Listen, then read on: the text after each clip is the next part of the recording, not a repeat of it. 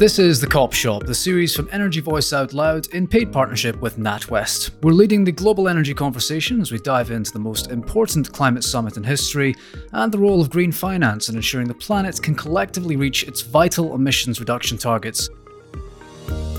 On this, the final part of our series, we're delighted to be joined as ever by co host James Close, Head of Climate Change at NatWest, and by Michael Matheson, Cabinet Secretary for Net Zero Energy and Transport at the Scottish Government.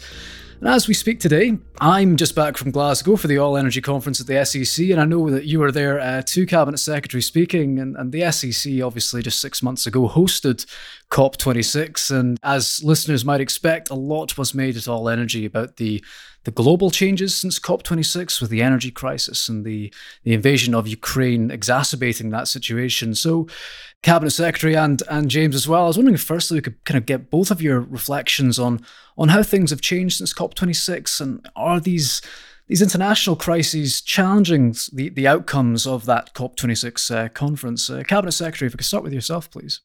There's no doubt in the course of the last uh, three months alone, the war in Ukraine has had a significant impact on energy markets and also energy security issues. And I think that's probably the main issue that has become an issue of focus since COP26. So my view was COP26, the discussions there, everyone recognised that we need to focus on decarbonising our energy systems and whether that be for domestic or uh, non-domestic purposes. Uh, but the issue of energy security, in particular, over the course of the last uh, couple of months, has become a much bigger area of focus. And I uh, know from the discussions I've had, so just uh, having returned from uh, the All Energy Conference in Glasgow earlier this week, I was in Rotterdam at the World Hydrogen Summit. Um, energy security is now front and centre for many countries in looking at how they will manage their decarbonisation process, but also how they will have security of supply in the future. And I think that's probably the dynamic that has changed the most over the course of the last couple of months. And central to that change in the dynamic has been the way in which countries are now looking at how they can ramp up their decarbonisation quicker in order to reduce their dependency on fossil fuel uh, based energy, particularly imported fossil fuels, to low carbon and zero carbon technologies. So we're seeing a what I would say is an exhilaration of the process that we were already engaged in, and people are now actually reducing the timeframes that they want to see that decarbonisation process taking place. And, and James, I, I suppose to, to, to, put that point to yourself, I mean, if we have this dynamic changing, if we have people trying to get on to alternative, uh, well, so I guess alternative sources of oil and gas, but also you know low carbon fuels and trying to accelerate that transition, what does that mean for the the finance that we need to mobilize to make that happen? Do we need more of it? Do we need to raise it more quickly? Uh, how, how does that play out? I would start off with the customer, really. I think the big challenge for our customers is that they've got to cover a lot more cost as a result of the price increases. And I think that's really an opportunity to start thinking about demand side measures and energy efficiency. And I think that's uh, a great source of green finance to promote and uh, accelerate energy efficiency. Because the less energy we use, the less we have to decarbonize anyway. So that's the starting point. And I think that uh, as we look at the kind of finance that we can provide, you start to think about how you turn an increasing and volatile operating cost in terms of your energy bills into an upfront capital cost that can be financed still relatively cheaply, even though interest rates are going up, and result in a, a much lower operating cost. And I think if we can frame the mobilization of finance in that way, then I think we can start to make a, a big difference immediately in terms of the uh, the demand side. And then on the supply side, I agree with the, the cabinet secretary completely. There's energy security is front and center, and we need to be mobilizing the finance to support building that energy security. We need clear, as ever, policy signals from government that are going to enable us to take an appropriate risk view around the financing and it's there. It's sitting on people's balance sheets, and we're just looking to put it to work, really. Uh, Cabinet Secretary, I mean, when we look at the key actions that need to be taken here, and, and, and James has said it, said it quite nicely, what, what might be done, Would be, you know, in terms of, I guess, the first movers, who should be taking the key actions? Are we, are we looking to government for that? Are we looking at the financiers, the energy companies? Who, who should be getting the ball uh, moving with particularly energy efficiency, I suppose, in terms of the, the rapid change we need in that front? Well, look, as you often say, the cheapest form of energy you can get is energy you don't use. So energy efficiency is a really important part of of helping to support the reduction in energy demands. So I think there's a, a combination of things here. So it's a combination of government and the uh, private sector. Government needs to provide the right regulatory framework, it needs to provide the right policy environment, it needs to provide the right type of leadership so that the sector knows what's expected and what we are looking for. And I've got, you know, no doubt from the discussions I've had with a range of different financial organisations is that they're prepared to actually make the finances available if we have the right propositions to put to them on measures such as energy efficiency. So if I take just say, for example, one one element of what we could do around looking at uh, addressing energy efficiency. So if we were to make much greater use of, let's say, district heating systems, uh, we need to provide a regulatory framework in order to allow organisations and companies who are looking to invest in district heating systems the confidence that they need in order to make that investment and the, the right type of approach that they can take in actually making that investment possible. So I think it's a combination of government and the private sector. And I think one of the challenges we have in Scotland is that some of the companies are looking to make investments in these areas around energy efficiency is scale. Mm. They are looking for a, a, scale that it may be that one town or city is not able to deliver itself. So we need to think about how we can create collaborations between different parts of the country. So that might be from Aberdeen, Dundee, Edinburgh, Glasgow, working in collaboration and looking at developing a programme of, as I say, something like district heating programmes might be one way in which you could actually help to aggregate the potential for investment into these projects. So that's that's one thing that we're actively looking at at the present moment. The second thing that I think is really important here is that we also need to make sure that in encouraging financiers into this sector, is that we're also clear about what the expectations from the financial sector is as well. What returns are they looking for uh, from their investment? And what implications does that have for end users as a result? So we need to, uh, it's a developing and emerging market here in Scotland and the UK, unlike in Scandinavia when it comes to things like district heating systems. But I think there's a real opportunity there for us. And it's an area where I think there is a real potential to get a significant level of private sector investment in alongside public sector investment, which can help to actually address some of the real eh, energy efficiency issues that I think are particularly prominent just now during the, the very high price costs that we're all facing at a domestic and non-domestic level. Yeah, no, absolutely. There's there's a lot lot to cover, so I just want to, to rattle through if we may. Um, on on all energy and, and the, the cost of living crisis. I mean, Jonathan Brearley, uh, the CEO of Ofgem, is speaking, and he said this is well, he cannot find a situation similar to this gas crisis in our post-war energy history. Uh, well, James, I'll maybe go to you for that. Firstly, uh, you know, is, would you say that's a fair assessment of the situation when we look at the number of people right now who are who are looking at you know having to choose between heating their homes, putting food on the table. It's some really dire straits for many people right now. That mm. we we are looking to government, we are looking to the financial community as well to to try help, help to try address that problem. There's no doubt that it is an enormous shock. I wasn't around in the 1970s, but so I was uh, only very young. But the three day week was a different type of shock, and of course that was a different way of dealing with the problem. And you know, I don't know the scale of it, and how to compare it, but it is significant and it does require real thoughtful leadership by politicians and also by people like us in, in the banking sector as we try and help our customers manage their finances better. And we, we have a financial health check that's available for every one of our customers where we can walk through all of their expenses and help them figure out uh, which ones of those to prioritize. But these are tough choices to make, and it's really, really difficult. And I think we do need to get all hands behind providing the right kind of support and the support that's going to make a, a difference for as many people as possible, and particularly the poorest and the most vulnerable.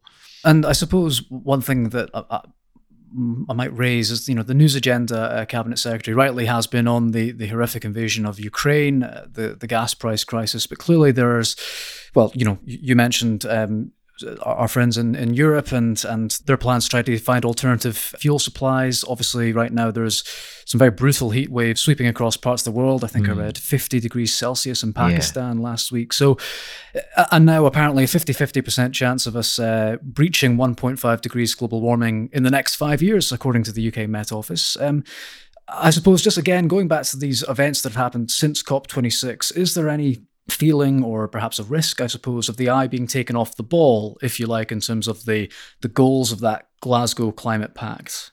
Well, let, let me deal uh, first of all, though, with the, the issue around the cost of living crisis that uh, that households are facing, because a large part of this has been driven because of the, the wholesale gas price and the way in which that's spiked over a, an extended period of time now. And uh, although there's been some shifting in it in recent days, in recent weeks, um, it still looks as though the price cap is going to have to increase again in the in the autumn. So let's let's just think about what we need to do here. So we need to think about what we can do in the near term to help households that are in immediate difficulty, and that quite literally is about trying to find ways in which you put money into people's pockets. The second aspect is that in the medium term, what can you do to reduce energy demand? You can do some of that in the short term, but it's probably much more effective over the medium term so, what can you do to help to reduce energy demand? And then the third thing we need to do in the long term is to make the right choices to insulate ourselves from these types of challenges in the future. Now, a bit like James, I was only a, a young kid back in the 70s, but during the energy crisis back in the 70s, there were countries that actually made choices to pivot away from the way in which they traditionally used energy in order to try and reduce the risk of being exposed to it again. Scandinavia is a very good example of that, and one of the ways in which they did that was through the use of district heating programs in order to help to prevent these types of uh, uh, big price spikes impacting in individual households. So I think we can do we need to do things in the short, immediate term, medium term, but also some of the things that we need to do in the long term. We need to make the right choices on how people make use of energy, both in terms of demand and also the way in which it's provided. And then that leads me on to the wider issue that you've raised, and that is is there a risk that we see people pivoting in a different direction that could have a negative impact on our climate change targets for in Scotland 2045, for many other countries 2050? I think at the outset, it would be fair to say I did have some concern around that. I had some concern that people were, they thought that actually the way in which to deal with this is to ramp up hydrocarbon exploitation. And actually, I think the debate has moved away from that. And, uh, you know, uh, reflecting on the point that I think John Kerry was making yesterday just in London, when he mm. was saying that actually the way in which to deal with this is to ramp up renewables so that you reduce your dependency on hydrocarbons and importation of them uh, in future years. So I think we can now see that that's starting to shift. And I know from the engagement I'm having with the sector and with ministers and other parts of, of Europe is that the focus now is much more on looking at how we can speed up the rollout of renewables and how we can use the energy that's provided by renewables in a way that helps to deliver energy security, not just at a domestic level, but a wider European level. So, if you take something like hydrogen and the potential for both the low carbon and renewable hydrogen, countries like Germany have made it very clear their objective now is to decarbonise big parts of their industrial system through moving towards green hydrogen. But what they now need is they know they have to import some 70% of their hydrogen. But as the biggest economy in Europe, they need a very robust import strategy. That's where countries like Scotland can actually play a big role in helping to support other parts of uh, not just the UK and Europe to decarbonise at a faster rate. And I think what you will see is you will see, James might know better than I, but my sense is I can see the commercials starting to drive that. As long as companies know that they've got an off taker of the product that they're going to produce, the commercials will drive that and the investment will happen. And I'm starting to sense that that's now starting to fall into place. And it, we will see a much more rapid deployment of renewables and also the low carbon technologies in areas such as hydrogen in order to speed up that whole process of decarbonisation. Yeah, and, and I think it's really interesting to take that view and think about where do we need to get to to in 2030 what what have we got today and what can we roll forward that we know and wind is one of those but district heating's one that's probably not as well developed and it's it's not as easily bankable today but with the right sort of help and support it will become bankable relatively quickly hmm. And then we'll start to think about what are the other bits in between that are going to fill in the gaps within the grid so by 2030, we'll have two terawatts of battery technology from electric vehicles on the grid. And that's a huge opportunity to stabilize the grid and reduce the demand side going in at peak times.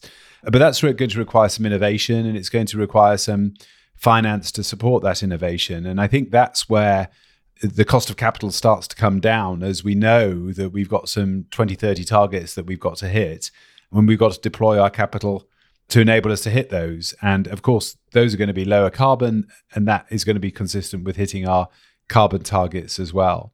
So I do think there's a positive story around this. I mean, it's easy to get into a council of despair because there is so much to do, and we are living in this unique combination of crises, and the horror of Ukraine is really appalling.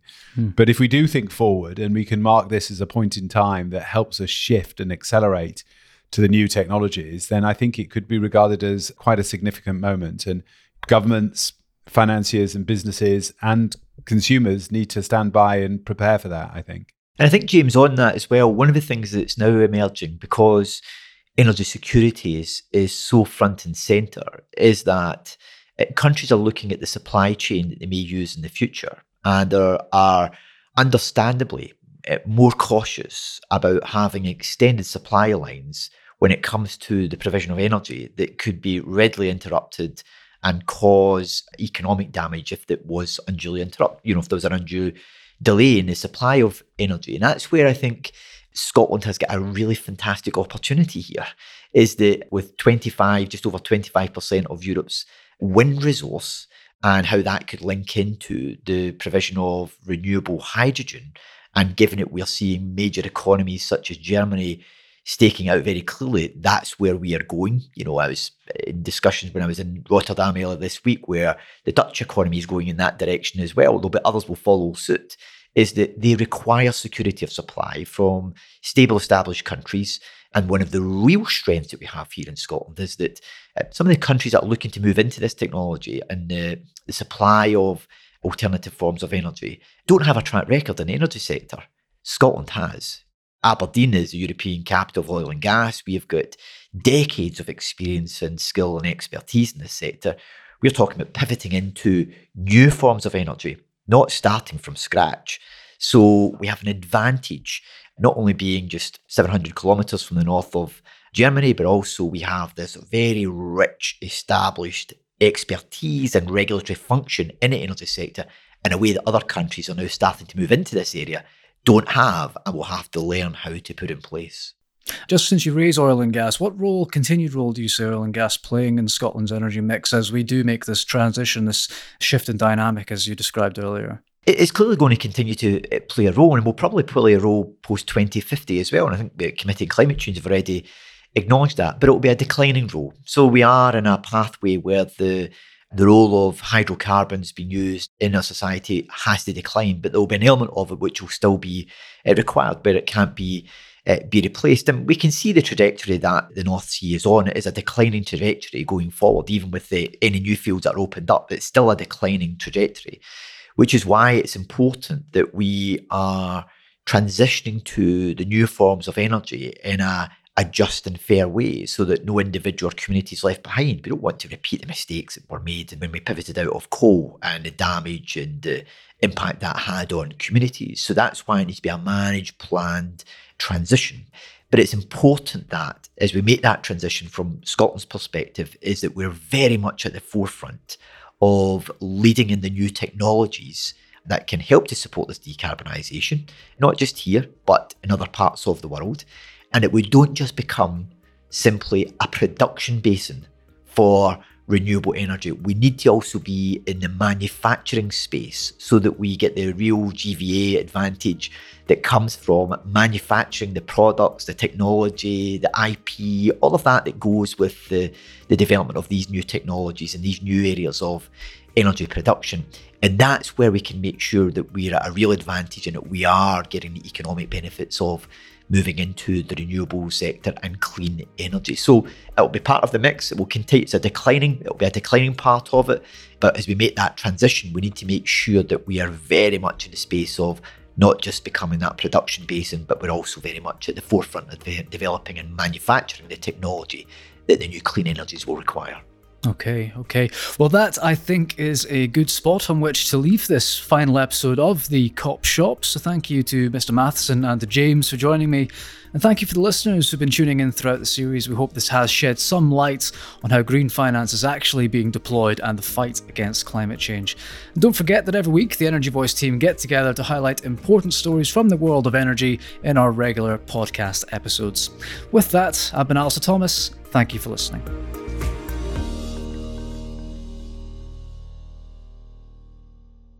Out Loud is the podcast from Energy Voice, leading the global energy conversation. Bookmark and subscribe to energyvoice.com, sign up to our newsletter, and follow us on LinkedIn and Twitter for expert analysis and insight right across the energy sector. Subscribe to Out Loud on Apple Podcasts, Spotify, Google Podcasts, or wherever you get your podcasts, and please do encourage colleagues and friends to listen to Out Loud too. If you've enjoyed it, leaving a rating or review, especially on Apple Podcasts, helps others discover it too. Thank you.